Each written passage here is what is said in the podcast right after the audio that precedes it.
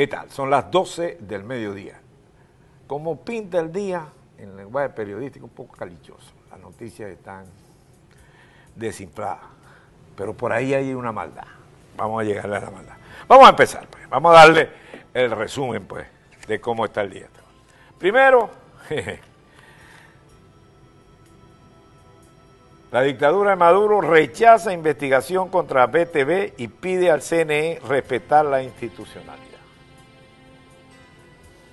El vocero de la dictadura de Nicolás Maduro, Freddy Ñane, reaccionó este martes 8 de junio ante la investigación anunciada por parte del Consejo Nacional Electoral contra la televisora venezolana de televisión por promocionar, favorecer el partido oficialista en su promoción. Así, de simple. No, no y no. Va. El Comité de Derechos Humanos de la ONU, esto sí es. Fíjense, el Comité de Derechos Humanos de la ONU ordenó suspender, hablo entre comillas, suspender temporalmente, cierto, extradición de Alex a Estados Unidos según acceso a la justicia. ¿Por qué? Dice, bueno, porque el problema de derechos humanos, las condiciones de...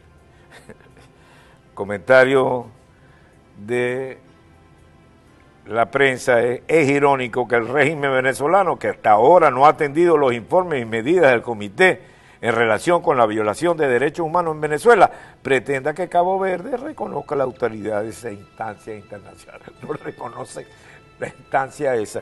¿Y por qué le digo que no la reconoce? Bueno, fíjate, oh, eh, Tarek William acaba de poner ahorita. Ah, Tarek William acaba de poner un, un Twitter y dice el Ministerio Público informa la remisión a sala de cuestiones preliminares de la Corte Penal Internacional de un nuevo documento donde Venezuela solicita a dicha sala que de conformidad con la norma del 30 del reglamento convoque una reunión entre las partes.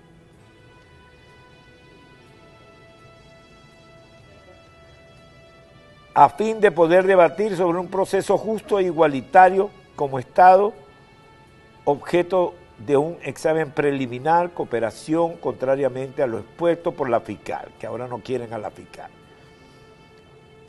Está siendo escasa y va en una sola dirección. Ah. Jorge Rodríguez, Jorge Rodríguez acusa a Guaidó y Voluntad Popular de financiar bandas armadas que operan en Caracas. El presidente de la Asamblea Nacional, Jorge Rodríguez, acusó al Partido Voluntad Popular, liderado por Leopoldo López y seguido de Juan Guaidó, de financiar y entregar armas a las bandas delincuenciales que operan en la zona popular en La Vega, Petare y la Cota 905. Bueno, ¿qué otra me vas a contar hoy? Jorge Rodríguez. Bueno, Irán, fíjense cómo están las cosas. Irán, dice, portavoz del gobierno de Irán sobre buques que podrían dirigirse a Venezuela. Irán se reserva el derecho de disfrutar de lazos comerciales normales en el marco de las leyes y regulaciones internacionales y considera que cualquier interferencia y monitoreo de estas relaciones es ilegal e insultante y lo condena enérgicamente portavoz del gobierno de Irán, independientemente de lo que lleven estos barcos, no hay ninguna prohibición sobre la compra y venta de armas por parte de Irán.